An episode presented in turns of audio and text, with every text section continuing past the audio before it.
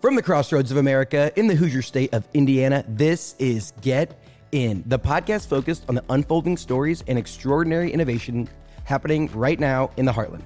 I'm Nate Spangle, head of community at Powderkeg, and I will be one of your hosts for today's conversation. I'm joined in studio by co-host birthday boy Christopher Day, CEO at Elevate Ventures, and Matt Hunckler, CEO at Powderkeg. Womp womp. on the show today, we are going to be covering a few topics that the community has asked for a deep dive on. You forget thinking about what can go wrong. It's like I think you should always be, well, I don't know, maybe you shouldn't, but at least I always think about what can go wrong and kind of trying to think three steps ahead.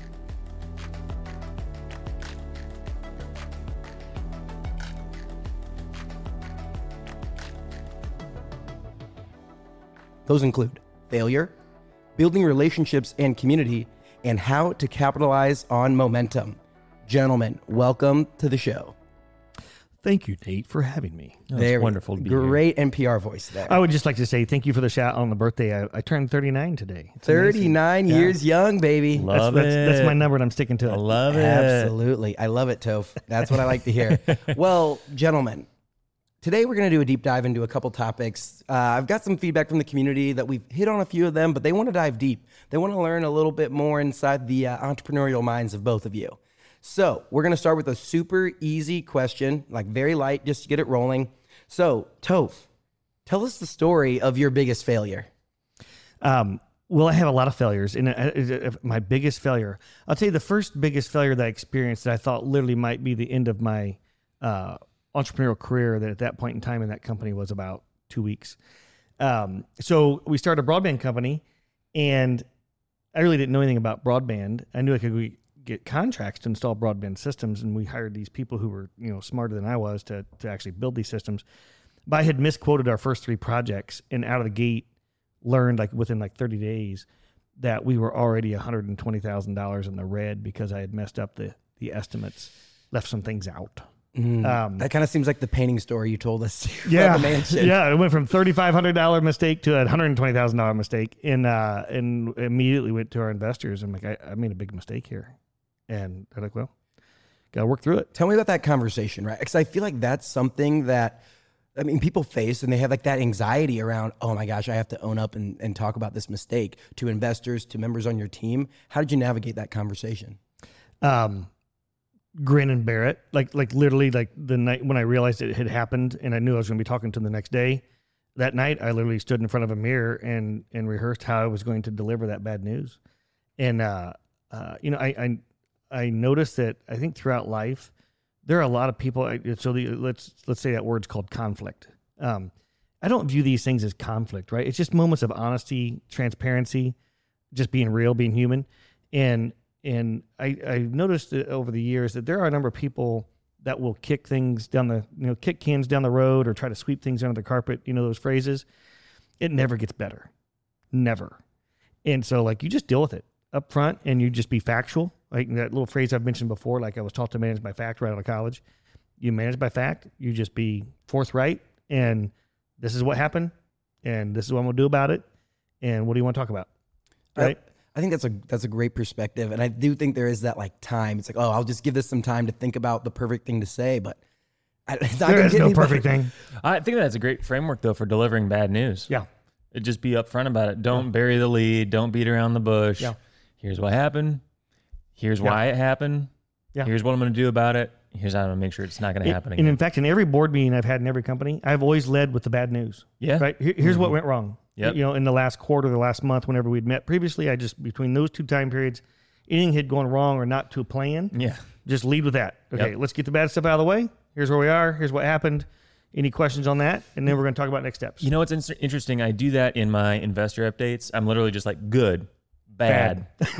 Plan. Right. And like that's basically the update. Yeah. But one thing I noticed is that in the Elevate investor updates that are like, you know, the quarterly, like must do these. Yeah. There's no space for the bad news. It's like, tell me your three biggest accomplishments. Yeah. Tell me like the three biggest things you're going to accomplish. So you might see something different soon. All right. Ooh. Cool. Okay. That's great. So funny. That's my feature request. You just gave me chills. Yeah. It's so funny you say that. I just got chills again. because we literally talked about this a few weeks ago on the information that we should be asking for. And the reason we want the bad news is not so we can go beat up on the founder. Of course. It's so we can help. Like, is there something we can do to help correct something? And it's good coaching for the founders. Yeah, like, hey, you got to deliver the bad news. That's right. Yeah. No, that's great. Great segue into, now you're on the opposite side. Toph just hit your 1 year at Elevate. Yesterday was my 1 year anniversary, July 18th. This is amazing. A big week for you. It's a huge week. Back to back, right? Come on. 1 year anniversary, birthday, let's roll. What's tomorrow? That's right. And we were guests on another podcast yesterday too, so we got to celebrate that with What was the show? We got a link Savage to Sage. Yeah. Ooh, it was Full Stack. Yeah, with Full Stack. Nice. Daniel Fuller. We went deep. Yeah, we did. I love it. I cannot wait to listen to that one. Go check that one out. But so Toph, you've been on the other side now for a year. And so you've had experience. You have to deliver the bad news. You're the CEO, the founder, giving that bad news. As the investor on the other side, when you're hearing bad news, how do you digest that? And what do you appreciate the way founders frame it? Like, what have you found of like people delivering bad news to you that you not enjoy necessarily, but respect? So, and I've probably been on the other side for like 20 years, right? So whether it's angel investing or I had an investment banking firm for a number of years, and now here at Elevate. So by the way, all humans aren't created equal. All investors aren't created equal. And so if you don't have investors that think this way, then you probably don't want them as investors. But when I'm getting bad news, I'm not thinking, oh my gosh, this person may not be as good as I thought they were. Or that is not going through my mind. What immediately goes through my mind is, who do I know, or what can I do, or what can I share that will help? Mm. Right. And if they deliver it in a succinct upfront manner, like you just described, Matt, man, I'm right there. Like, let's go arm in arm. What can we do to help fix this thing? And we're doing this a lot right now at Elevate. For the last 6 months, we've been doing a lot of stuff with companies, helping them work through things. And if they hem and haul around or try to sugarcoat it, then I start to get more skeptical. Then I ask more questions, and I dive in even deeper, right? Because then I'm like, something's not. Am I getting all the bad news, or just like the headline of the bad news, right? That's great, Matt. Any advice in there of delivering that bad news? Delivering. Don't bury the lead. You know. Don't bury the lead. Don't bury the lead. Get right to it. Yeah. Here's what it's bad. You also don't have to like go into great detail. This didn't work. This didn't work. This didn't work. That's a big part of startups, right? Is like there's lots of stuff that doesn't work, but like pick the 2 or 3 things that didn't go well. Put those right up front, and then talk about how you're going to address those or what you learned from them. Yeah, that's spot on. Like, just think about any other situation in life. If somebody in any part of your life is delivering bad news, what do you want to hear? You want to hear what's the solution, or what are we going to do next, right? And that's no different than that CEO to investor relationship, right? So now what are we going to do? Now what? I will say too, this is something I screwed up big time when I was in my 20s. Like, it was always what's awesome, what's going great, where are the cool things that are happening. And, you know, that can get you a long way. Just positivity is great. Like, it's better than like ruminating and, oh, this didn't work and this didn't work and this startup failed and that startup failed. But to build trust and credibility, you have to share what's not working. Yeah. I remember when I was first pitching Powderkeg, I had a very well-known serial entrepreneur here in town who I was pitching to. And I was just, I don't really know who the competitors are. Or, you know, there's some kind of stupid response like that I said. And he was like, Matt, come on, like, be credible. Like, it's not credible to say that, like, it's just been awesome. Like, tell me what's actually going on. Yeah. And that really stuck with me. And when you think about what a good story is, we like stories of people who have faced challenges. Yeah. No one likes a movie where it's like, this guy did something awesome, and this gal did something awesome, and then they did something awesome again, and then it even got awesomer. Yeah. Like, that is a boring story that people are not going to get behind, care about, and want to be a part of. And we talked about this yesterday on the show. Building a company, building a career, building anything does not happen alone. And one of the best ways to make sure you're lonely and on an island is just saying, I'm great. Everything's good. I don't need anything. Everything's, I'm good. Oh, life is good. Yeah. Life's great. Living the dream. Classic. Okay. So that's more of like how to address failure to, you know, we were talking to investors. What about when you've been CEOs, you currently are CEOs, talking about failure to your team, right? You don't want dissent amongst the ranks. You want to make sure positivity, motivation, but your team can easily read. They know what's going on inside there. How do you deliver bad news, talk about failures within your company to your team? So you want to go first? Or you want me to go first? I'm happy to. Okay. I'll go after Matt. I think first, don't bury the lead. Get right to it. Here's what happened. Here's why it happened. Here's what we're going to do about it. But not trying to skip the step of like helping your team emotionally process things. This happened here recently with the Powderkeg team. We had our CTO move on. In the moment, felt like really bad news. You know, our CTO had been with us over 2 years. Really just talented CTO, co-founder, helped us build a lot of our platform. That was not great news. And we needed to slow down. You know, we said, you know what, this is big news.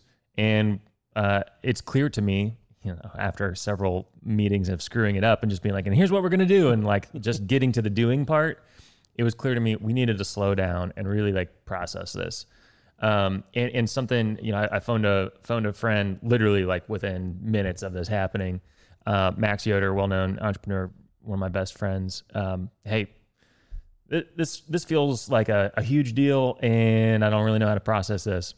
And one of the best things he shared with me, which I shared with my team, is just encourage people to talk to other people outside the company about it. Like, hey, I believe that this is going to be okay and here's why, but like, don't take my word for it. Like Max offered up because he's an investor and, you know, longtime member of the Powderkeg community. You know, feel free to tell your team, like if they want to talk to me about this, like stuff like this happened all the time at Lessonly. Everywhere. So that was a really good, just tactical sort of like, but don't take my word for it. Like go do the research yourself. You know, we have these advisors, we have these investors who said, you know, they're more than willing to talk to you about, you know, their experience with where a CTO moved on and how that actually opened up opportunity for something else to happen.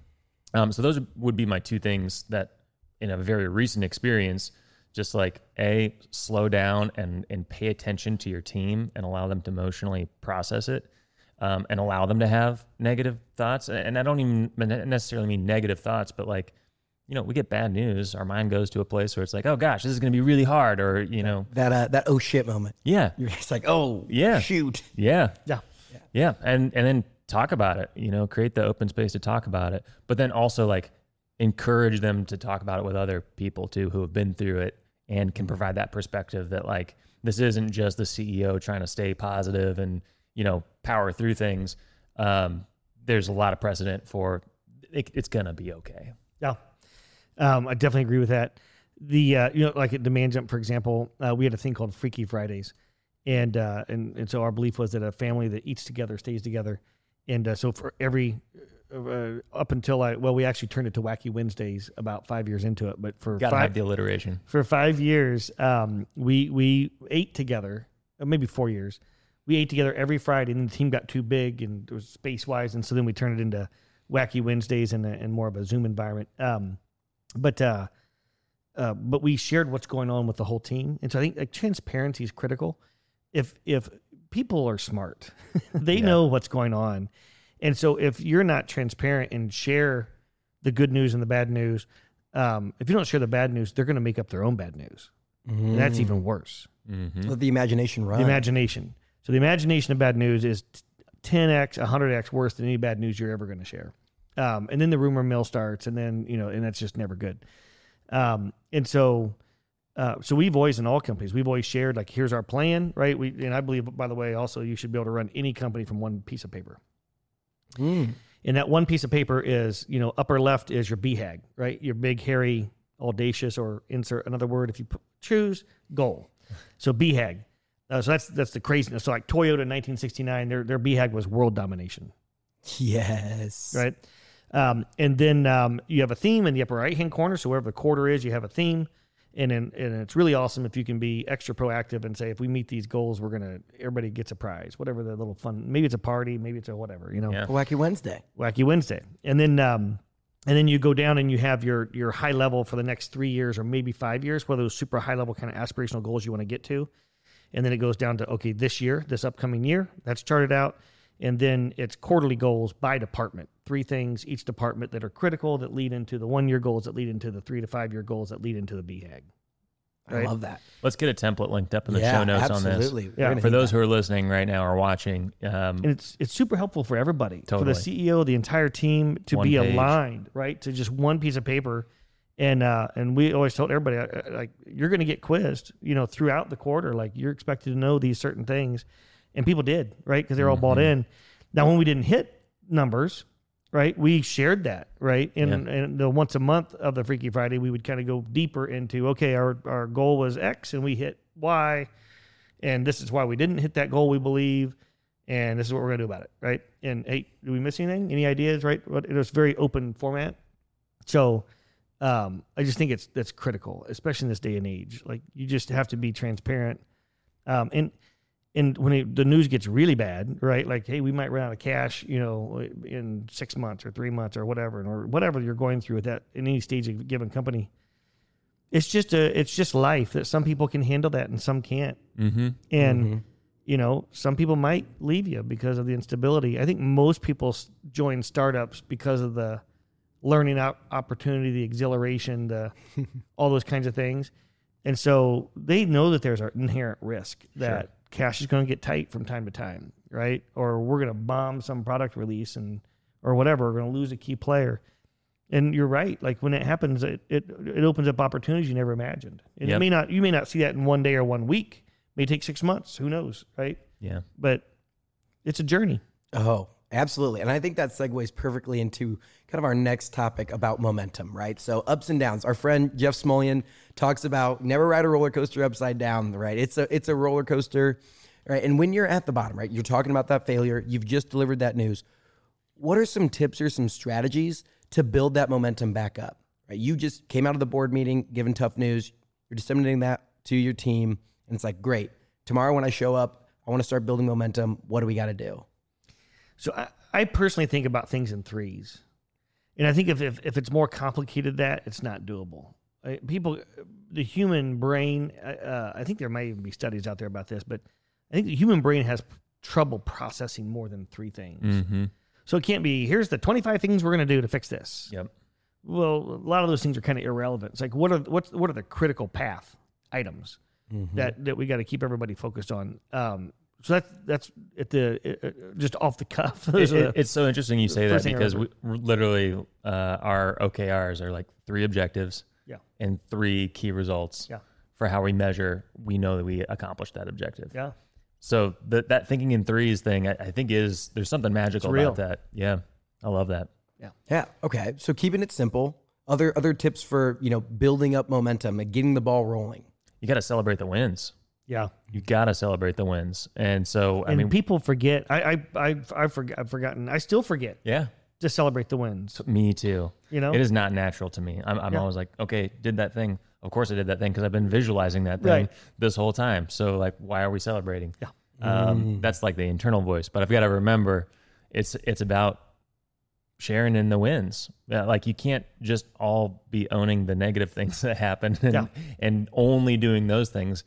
One of the biggest ways I've learned this strategy is in training a dog.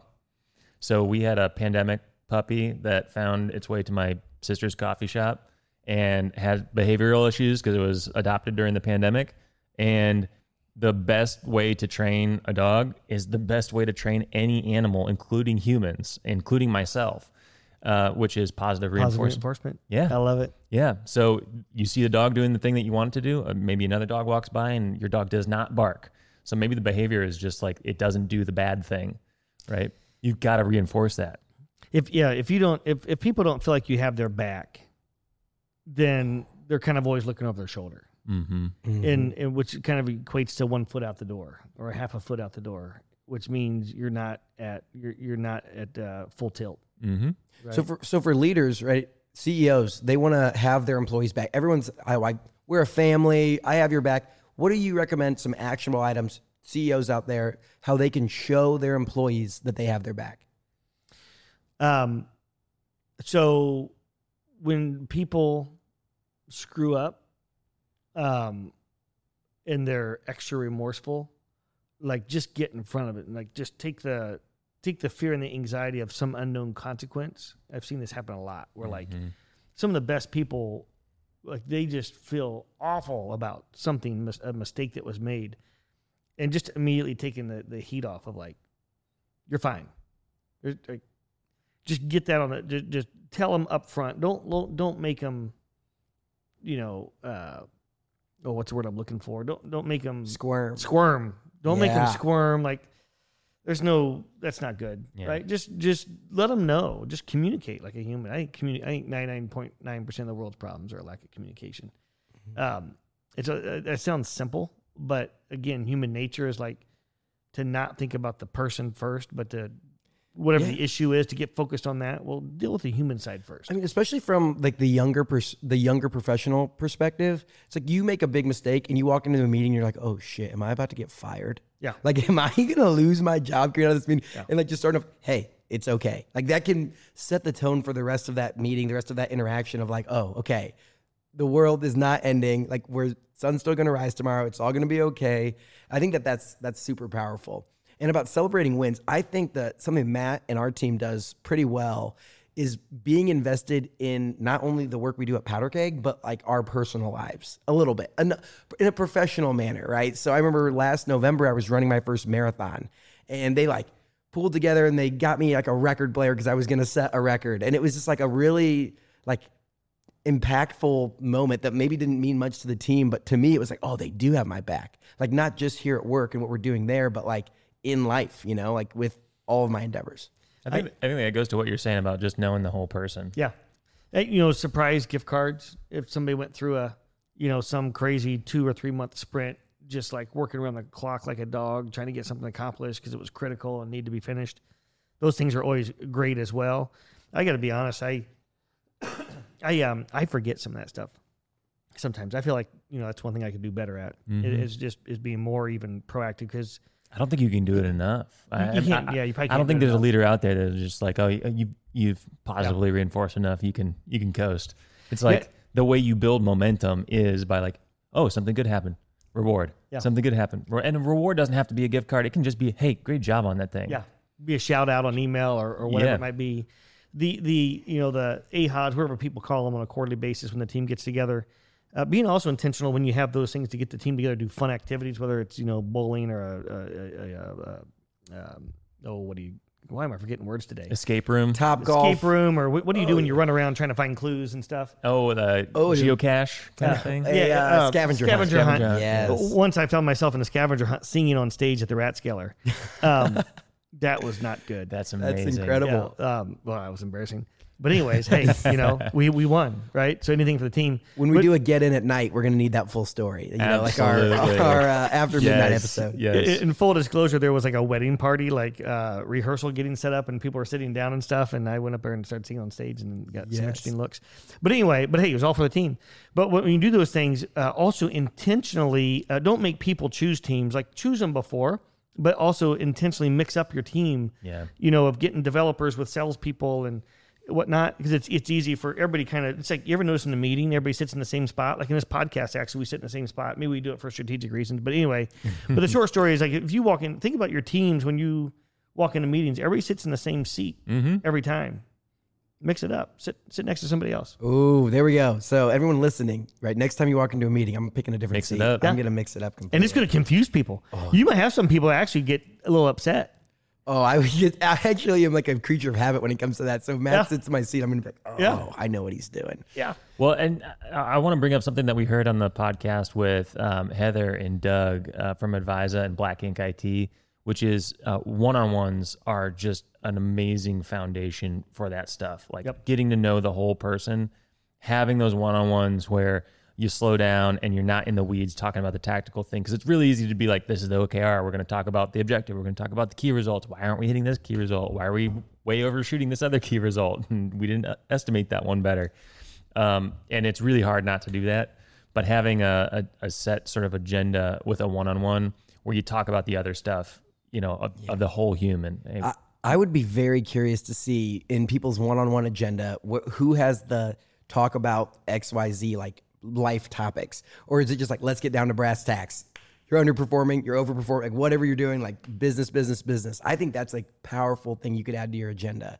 just like talking about the holistic person. You know, another fun thing that they this wasn't my idea. Somebody at Demandjump implemented on Freaky Fridays.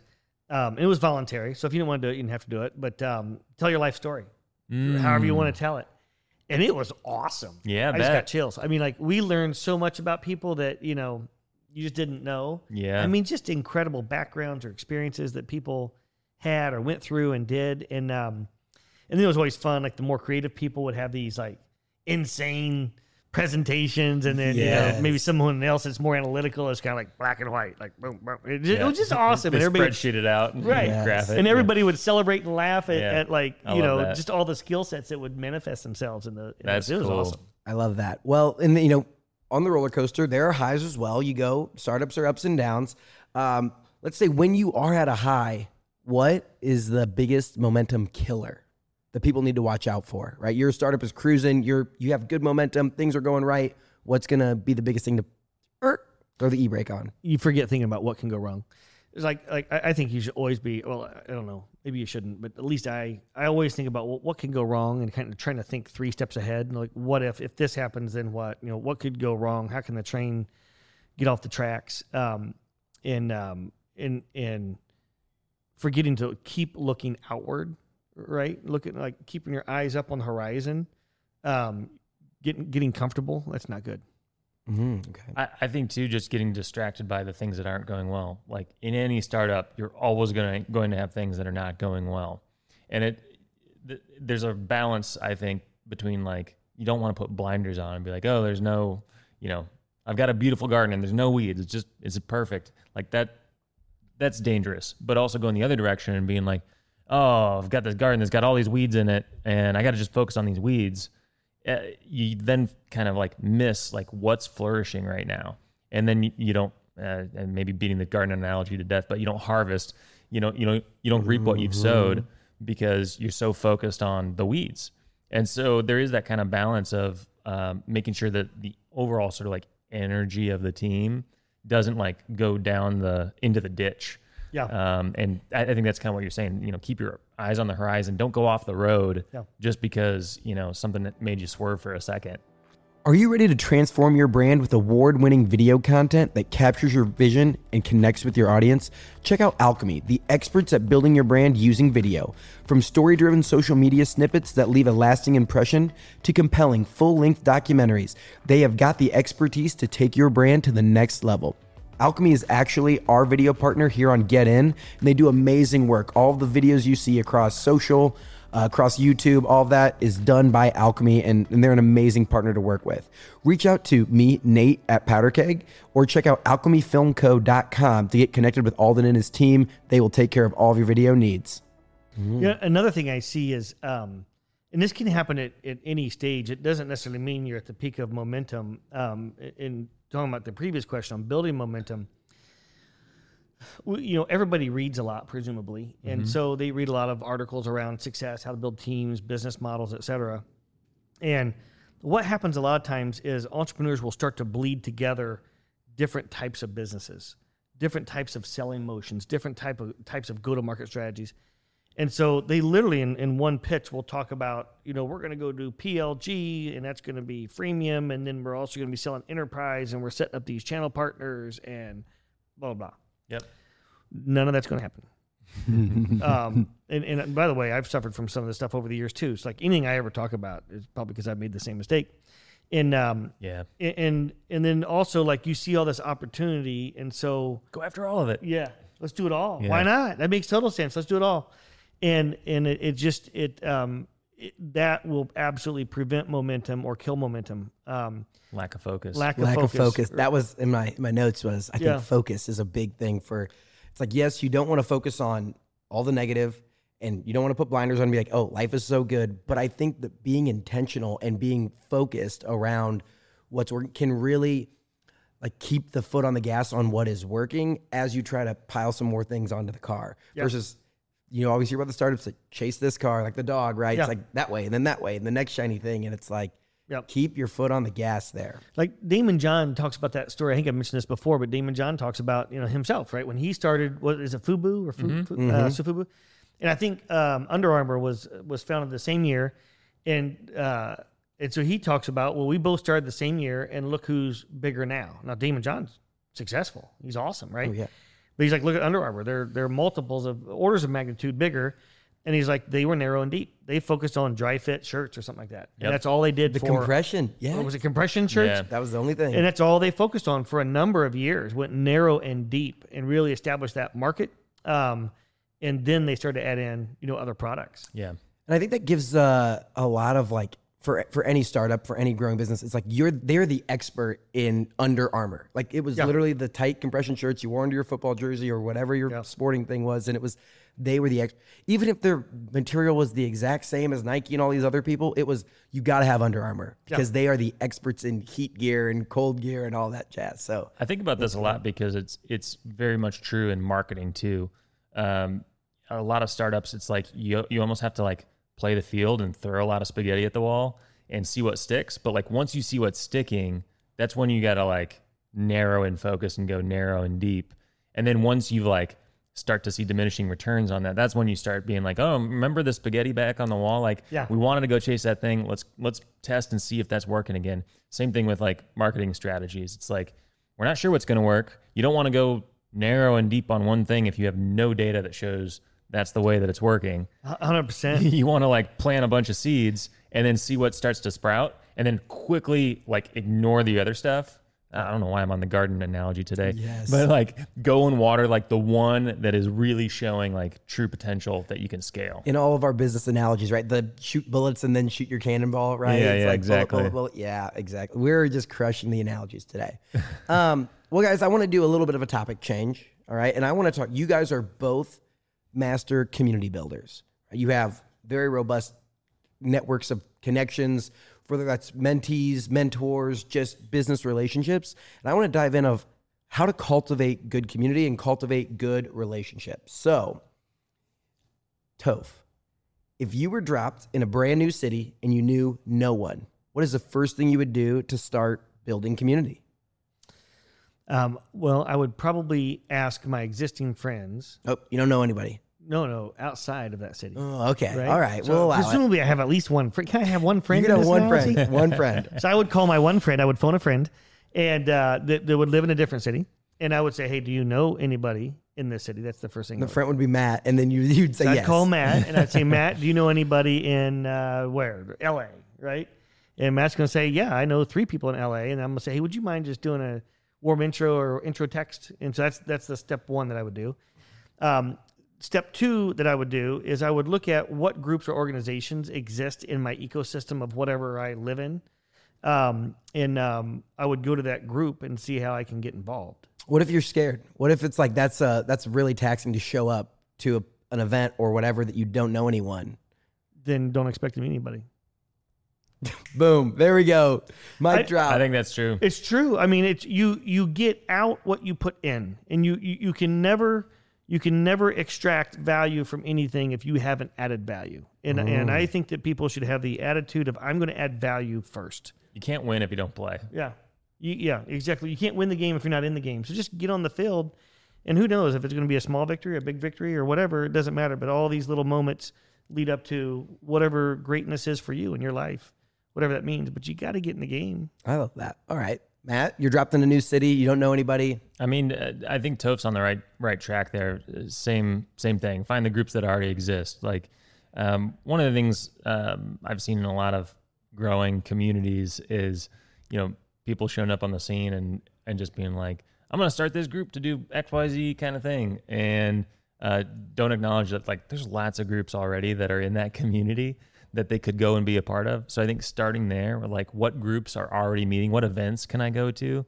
And then when you're in that environment, remembering that you always have something to offer. You have your network, you have your experience, you have your knowledge, presumably if you've done literally anything in your career. And so going into that with the give first mentality, we talk about it a lot at Powderkeg. I think it was Brad Feld and the Techstars community originally kind of coined that phrase, give first. But coming into a community with, I have something to offer, and just always remembering everybody has something that they can offer. And if you go into that event with like, I'm going to go and just see who I can connect with. And I'm going to be listening, not like, what can I get out of this and who's going to be my friend, but more, how can I help someone? 100%. And make that the game. Yeah. If you never think about what am I going to get out of this? Because if you do that, you'll get nothing. Mm-hmm. It's true in business relationships. It's true in coworker relationships. It's true in your number one primary relationship. If you're always kind of like scorekeeping, it is like an ideal way to make sure that you just like slowly go bankrupt emotionally, intellectually, maybe financially. If you're just kind of like always trying to hold on to like what you've got and feel like you've got to protect it because you don't have anything. And that definitely takes some mental work if that's your natural default state. But having that abundance mindset. Presumably there's both extroverts and introverts listening to this podcast, right? And so one thing I always like to just remind all of us is like, still today, I go into situations where I'm not quite comfortable, right? It might be a new situation or a new group or whatever. And I think a lot, and this, again, it's back to this human, just the way humans are. It's just natural to feel uncomfortable, to feel anxious, to be a little bit of afraid, or you walk into a crowd and maybe you're kind of first in that environment and, oh my gosh, everybody seems to know each other. When you look at the macro level, they all seem to know each other. And when you just say, okay, here I go. Those two people, I'm just going to butt in the middle, right? Not butt in, but like, hey, how you doing? And a lot of times you'll find they don't actually know each other. They just start talking 15 minutes ago or 10 minutes ago, right? And a lot of them are uncomfortable as well. And so like, sometimes it's hard and it feels awkward. But just take the leap of faith. And if you see somebody walk in a room and because you can tell when somebody's in a room and they're alone and they're feeling uncomfortable, just invite them into your conversation. That's exactly what I was going to say. Yeah. Is I always try to like not go find like the biggest group that seems like they're having the most fun, but like go find the person that's like got their arms crossed and is like standing in the corner or, is like they're on the outside of a circle, but they're not really like in the circle, go up and just stand next to like, it can be helpful to just like stand next to someone and be like, hey, what's up? As opposed to like coming directly at somebody. And, you got to kind of like feel the room a little bit on that one. But, hey, I'm Matt. I work at Powderkeg. What's your name? This is a good way to start a conversation. That's right. What is this is a great segue. What is your number one tip for in-person networking events? What Matt just said. I mean, like, so find the people that don't look like they have friends yet, or they haven't like, that also seem to be a little uncomfortable. Yeah. I mean, so if you, let's say Matt and I we know each other. We're at an event and we're catching up, whatever. We see you walk in, we don't know you. And you're kind of staying on the periphery, not sure. You're trying to pick your entry point, right? If we notice that, and I by the way, I don't always do this. And sometimes I'm deep in a conversation with you. It's hard too. I'm like, okay, there's somebody over there and I'm going to say, hey, in a moment, but I want to finish this thought. And then they've kind of mingled somewhere else. Yep. But just say, hey, come over here and join us. Right. Or like you don't have to have some grand elevator pitch, right? Hey, I'm Matt with Powderkeg. Like, ooh, okay. What's your name? That. Where are you from? So I think one of my biggest tips for in-person networking events or just meeting new people in general is I try to find common ground as soon as possible. Like, where are you from? Yeah. Buck Creek.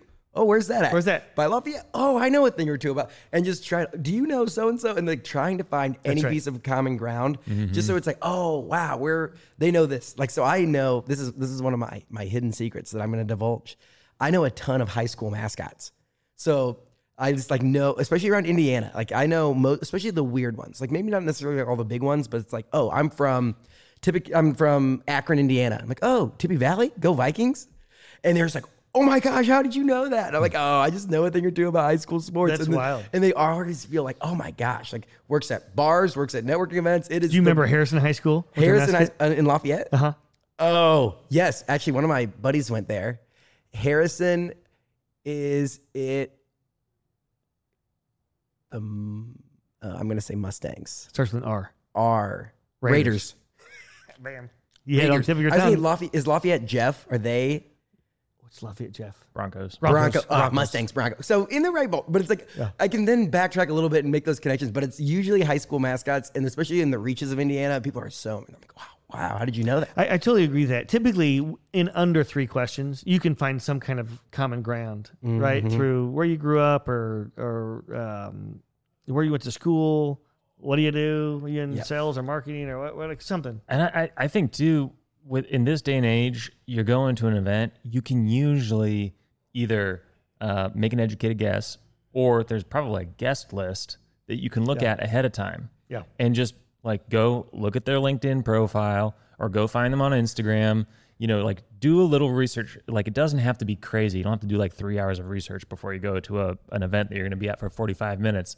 But even just taking 5-10 minutes to like look down the page. Oh, I know this person. Cool. I'll probably see them there. But like, who are some other people who are here that like I might want to talk to, mm-hmm. or like I might be able to help based on like where they're at in their career.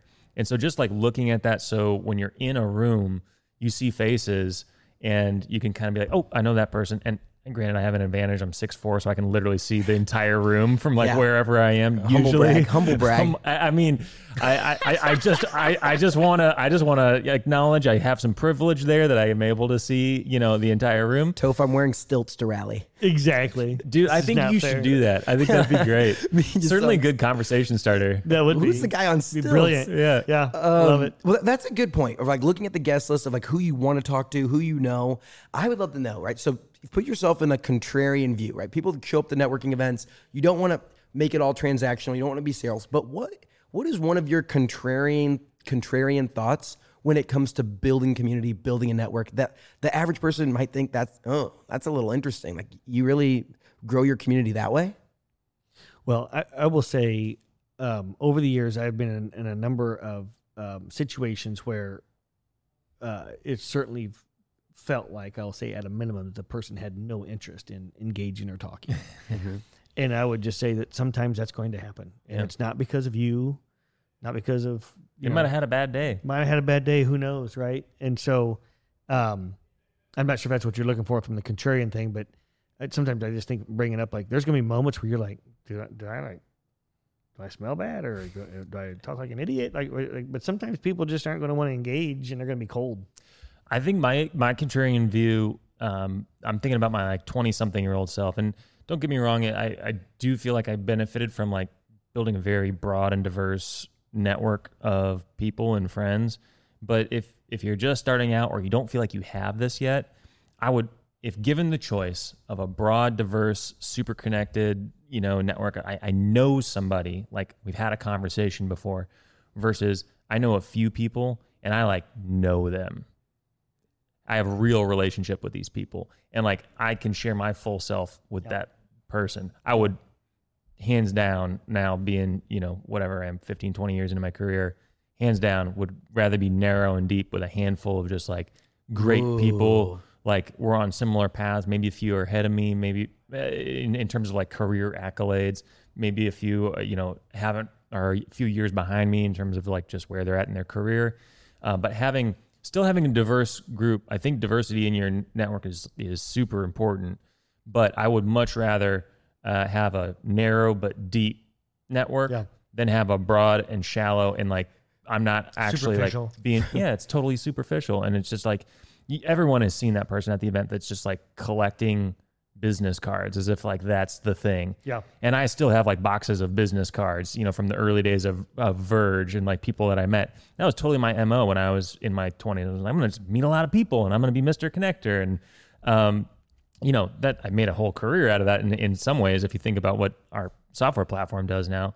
But if given the choice and what I think is most valuable in a career and in terms of like quality of life, having a narrow but deep group of friends. Like if I said, Toph, would you rather have the relationships with the EO entrepreneurs that you have a 20-year relationship with and you've been through it together with multiple different ventures, or, you know, scrap all that, you didn't have any of those relationships and you could just have like a bunch of contacts on LinkedIn. Right.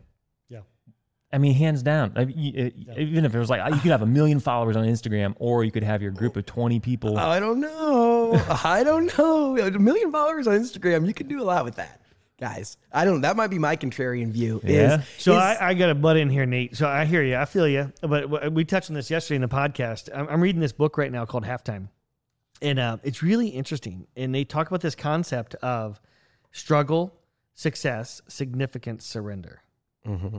And it can be applied in the book talks about it in terms of like life, right? And so kind of really oriented around age. And when you get to be, 50 years old plus or minus, you're in this... Which you'll do in 11 years. In 11 years. Yeah. Mm-hmm. At least that's how I feel. I feel like I'm 35. Yeah.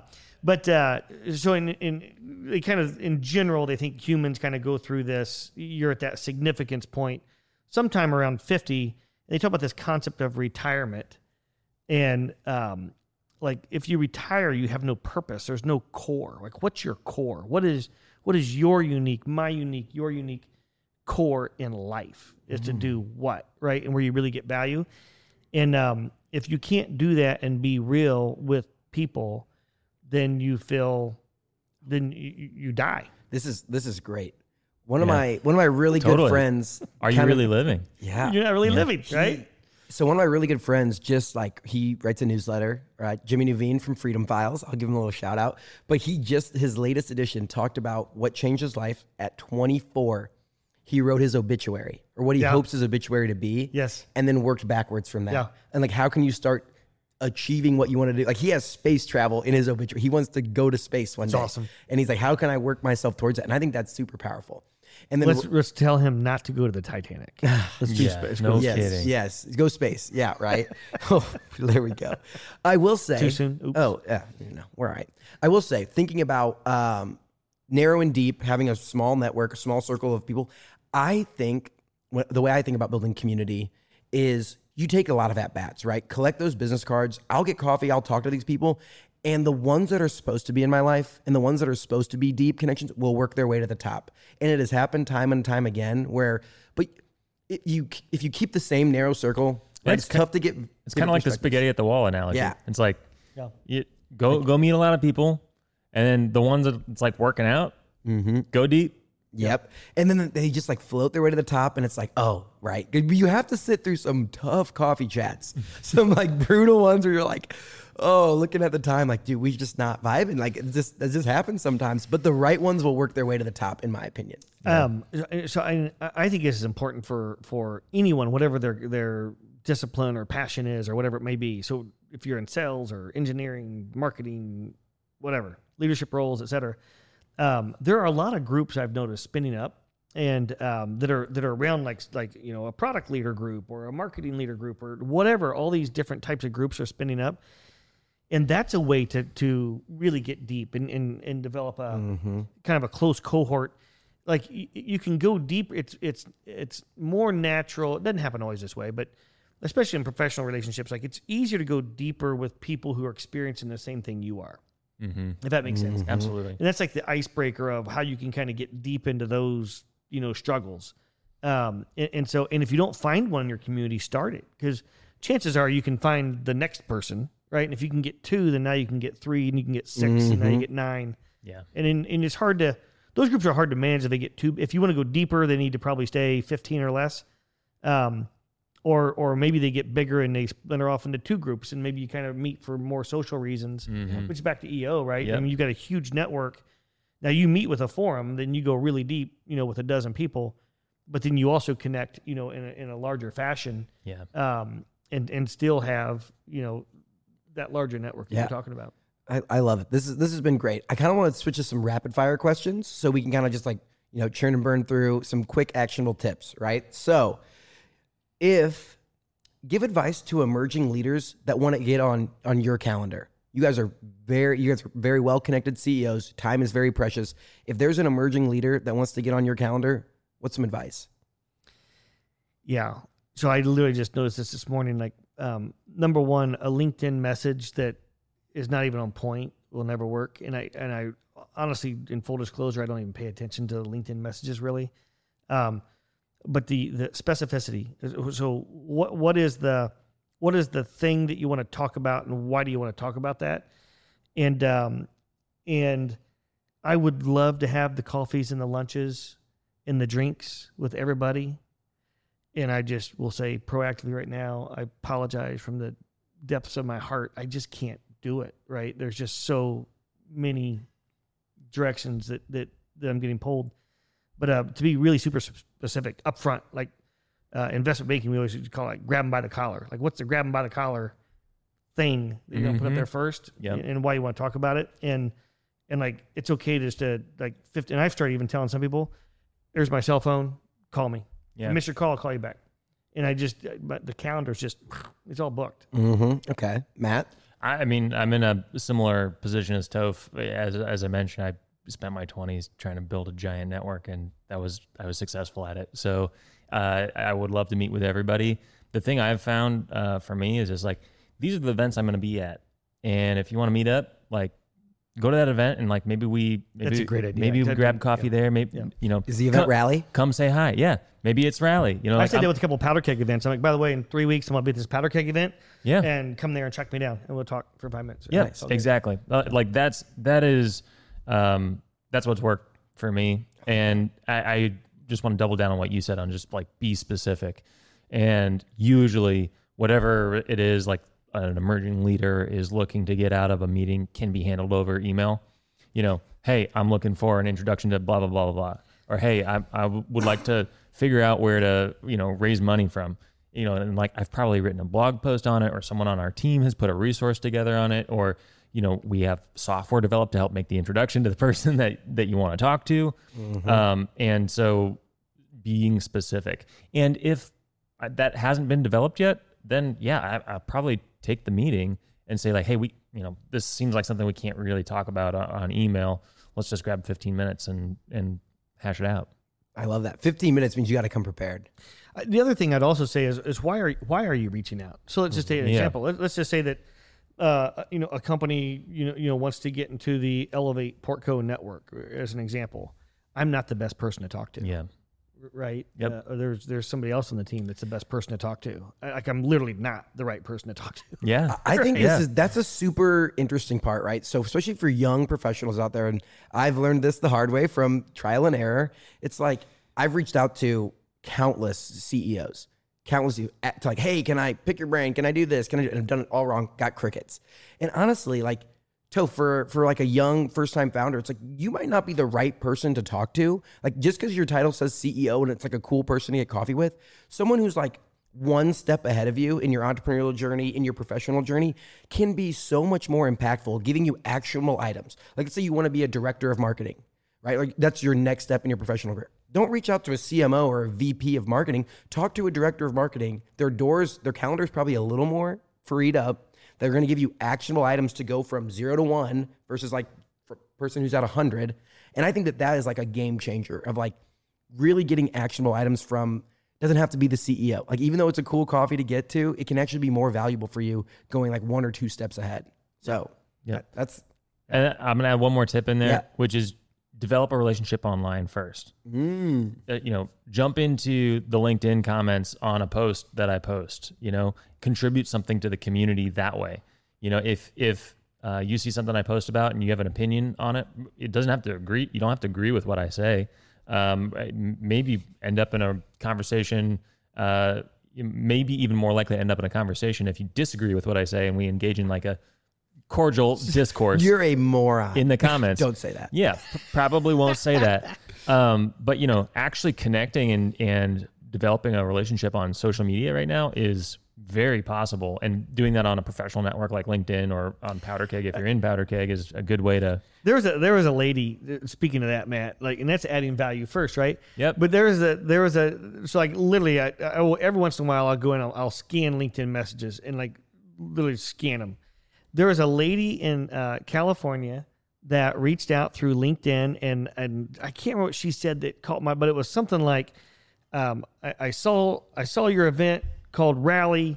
It looks amazing, and I think I can blah something. And I'm like, you know, I clicked on it, and I clicked on her. I'm like, she's totally legit. And so I just like, I'm going to risk it. Responded to her, and I'm like, this is my cell phone number if you want to talk. 10 minutes, she called me. Woo! Yeah. Yes. And it was, I just got chills. It was insane. Yeah. And she's coming and she wants to rally other people. Let's go. And she's total baller, and it's just awesome. Huge. That's great. Well, gentlemen, as we wrap up, final question, just one for the lightning round today. It's a quick one. What are you most excited about in the Hoosier State right now? Matt, you go first. I mean, it's probably the same thing Toph's going to say. So Toph, why don't you go first? Let's rip on it. Let's riff on it, boys. So I'm the most excited thing. The thing I'm most excited about right now is Rally. That Rally, the world's largest cross-sector innovation conference, is going to be launched right here in Indiana, in Indianapolis. And there's going to be people coming from across the globe in the inaugural year. It's going to be insane. There's 443 pitch applications that came in for a $5 million pitch competition. In the investor one-on-ones that are happening, there's people in there from 18 countries and 24 states. That's just in the investor one-on-ones. There's over 220 speakers. You got Peyton Manning and Magic Johnson, Crystal Washington, Victoria Arlen, Victor Wang, Moira Gunn, Meng Chang, Scott Dorsey. A couple of those names I just mentioned haven't been announced yet. Heard it here first. So anyways. Breaking news. It's going to be insane. And the world has changed forever. Everything is happening faster than it's ever happened before. We can no longer do things in a vacuum with just our domain experience and the people we know in our little networks, right? We have to get outside of our networks. We have to get to know people with domain expertise and other things. If I'm building a med device, is that healthcare, right? Is it hard tech? Is it software? It's all of those things, right? With anything we build today. And so getting all of those people, disparate stakeholders from cross-sector in one place at one time, that is how we enable creative collisions. That's how magic happens. That's how we really advance innovative ecosystems in people's lives. I love it. And speaking of magic, I'm excited to meet Magic Johnson at Rally and hear his keynote and the awards that we're doing, the National Powderkeg Awards that we're doing just before the final keynote. I'm so stoked for those. Talk about those for a second. It's going to be great. So we literally are looking at thousands of companies. We have data, both first-party and third-party data, on thousands of companies across what we call the Un-Valley, the tech hubs beyond Silicon Valley, which are the fastest growing tech communities where there's just outsized opportunities. So whether you're looking to grow your career or looking to invest or looking to partner up with companies, those are the places where there's just a ton of opportunity. And so we'll actually be launching the national awards in all the major categories, fintech, hard tech, you name it. We're going to be announcing those awards there. And so it's literally the best dozen companies out of thousands that we're going to be announcing on stage there at Rally. So it's going to be sick. 3-day conference. And I would be remiss if I didn't say I am so pumped about Get In and what we've built here. It has been awesome to hear from listeners what you like about the show, what you'd like to hear more of. I've got my Sweetwater water bottle here because there are entrepreneurs in Indiana like Sweetwater, the founder and CEO of Sweetwater, that we're trying to get on the show. The innovation at Sweetwater is off the chain. Just it is insane. Just tease it. Just tease it. We're not going to divulge anything that's going on. But I hope we can do some amazing things for our listeners of Get In and do some really cool Get In activations at Rally. I think there's a lot of just kind of stuff on the ground that we're going to be able to do, and hope we can talk to our listeners at Rally as well. I just have to mention one more thing real quick. All right, let's hear it. The other exciting thing is that we didn't think this would happen until 3 years into it. But, just like down in South by Southwest, you have these houses that pop up, right? So, already in year one, Midwest house is coming. Yeah. They are all over it. They were putting together an awesome house. They've been doing that at South by for a couple years now. Yeah, it's awesome. Yeah. And so they're taking over the Cohatch space and launching a bunch of folks. They're literally lining up buses from other cities to come in. It's going to be insane. That's going to be sweet. Then there's 3 other conferences that are holding their annual summits or annual meetings or their actual conference within Rally, still keeping their brand names, right? But you've got Indie Women in Tech, you've got the Indiana Technology Innovation Association, ITIA, and then Generator, their ag conference that's over in Illinois. They brought that over to Indianapolis to Rally. And that's what we want to happen in the future. If you have a conference or an annual summit that you're doing and you typically attract 100, 300, 500 people or even 1,000 people, whatever it is, Rally is built for every big tent, open concept, open source code. Yeah. I like to think about it, right? Yes. That's why we did our awards with it. Yeah. It's open. So why do that separately if we're going to have a group of thousands of people? That's right. Mm-hmm. It just adds more value for everybody. Yep. Well, if anyone wants to make an Indiana house, I'm down to make that happen. I got a spot in Broad Ripple. We'll spin up the Indiana house for Rally. I like it. Let's go. There we go. And the final thing, Matt talked about listener activation. Toph had an amazing idea today that we're gonna open up. So as you can see, if you are watching at home, Toph and I are rocking some. I got my Powderkeg tee on. He's got his Demandjump tee on. If you want your business, your company, to have a little bit of presence on the Get In show, If you send us 3 large t-shirts, we will wear your startup tee on an episode, and we'll give a little 30-second pitch about you, what your company does, who you are. So a way to get the community plugged in. You don't have to be from Indiana. You could be from anywhere. Anyone out there listening, if you send 3 larges to 16 Tech in Indianapolis, we will wear them on the show. Attention Powderkeg. Attention Powderkeg. Yes. Or Nate. Yep. Send them to Nate. If you need extra details, hit me up on LinkedIn. But 3 larges. We'll wear them on the show. We'll give you a little 30-second to a minute shout out. And we want to know who's listening, and we want to learn about these innovative tech companies. And yeah, I love it. That's a wrap. Gentlemen, this was a spectacular episode. I'm pumped for Rally. Excited to talk about failure, momentum, and everything building a networking community. I think that this was really impactful for listeners, and I'm excited to get in at Rally. Awesome. Let's do it. This has been Get In, a Powderkeg production in partnership with Elevate Ventures. And we want to hear from you. If you have suggestions for our guest or segment, reach out to Matt or Nate on LinkedIn or on email. To discover top-tier tech companies outside of Silicon Valley in hubs like Indiana, check out our newsletter at powderkeg.com/newsletter. And to apply for membership to the Powderkeg executive community, check out powderkeg.com/premium. We'll catch you next time and next week as we continue to help the world get in. Since you just listened to this podcast, you might be thinking about starting one for your company. Lucky for you, our partners over at Casted have you covered. Casted is the first and only podcast and video marketing platform made specifically for B2B brands. I love this about them. The platform makes it possible to publish, syndicate, amplify, and measure the value of your podcast and video content. In fact, we use it for our podcast here at Powderkeg. And if you're a startup, you should listen up, because Casted for Startups is definitely for you. They are offering exclusive deep discounts of up to 82% off retail price for qualifying startups. Connect with Casted at casted.us/powderkeg.